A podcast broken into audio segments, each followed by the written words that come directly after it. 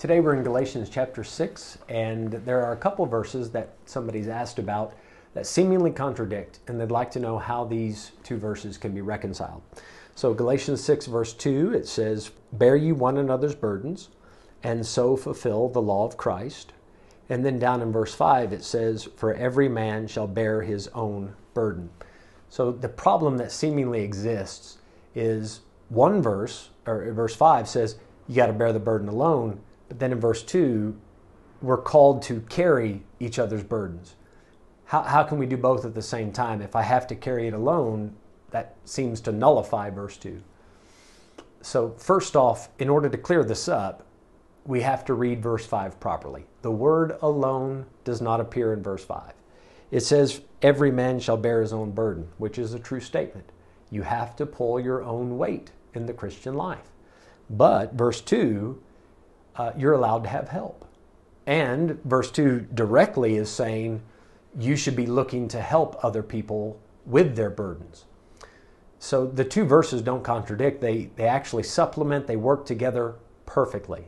The passage is actually a very well balanced presentation of what the Christian life is, is all about.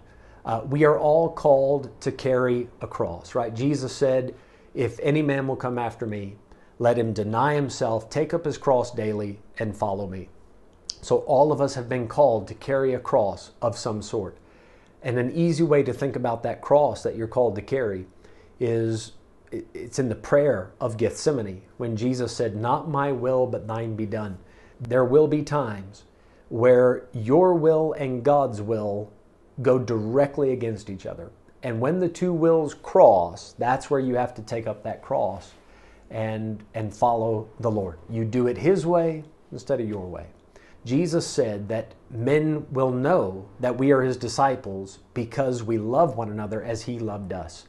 So if we live the way Christ did, this is by the law of Christ, we operate the way Christ did, we are going to go about looking for opportunities to help people. Now in verse 3 he says, For if any man think himself to be something when he is nothing, he deceiveth himself. What's he saying? Don't think that you're above help. Everybody needs help. Even Jesus needed help carrying his cross up Mount Calvary. So don't feel shame that you need help. Don't be so proud that you won't ask for help. We are called to carry each other's burdens, to help each other with that. And then in verse 4, he says, Let every man prove his own work and then shall he have rejoicing in himself alone and not in another. So Paul offers the balance to this. Don't think you're above help, but don't think you're above participation. You have to do your part. You have to pull your weight. And I think a great verse that goes with this is 1 Corinthians 15, verse 10. Paul says, By the grace of God, I am what I am and the grace that was bestowed upon me was not in vain. I labored more abundantly than they all, yet not I, but the grace of God that was with me. So, Paul's point is it's only by God's grace that uh, I've achieved anything. And the only reason I'm laboring is because of how good God has been to me. But at the same time, Paul is saying, God gave me grace and I did something with it.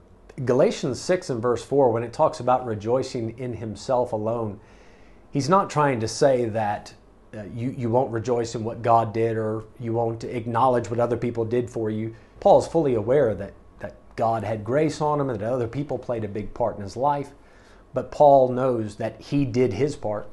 So I see Galatians 6, verses 1 down to 5. I think it's a beautifully and wonderfully balanced passage that tells us we have a personal responsibility to carry our cross and at the same time, we should be looking for an opportunity to help somebody else carry theirs.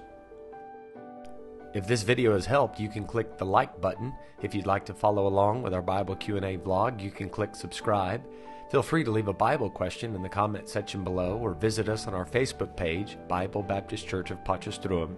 And if you live in town, we'd like to invite you to one of our services, and we hope to see you soon. May God bless and have a great day further.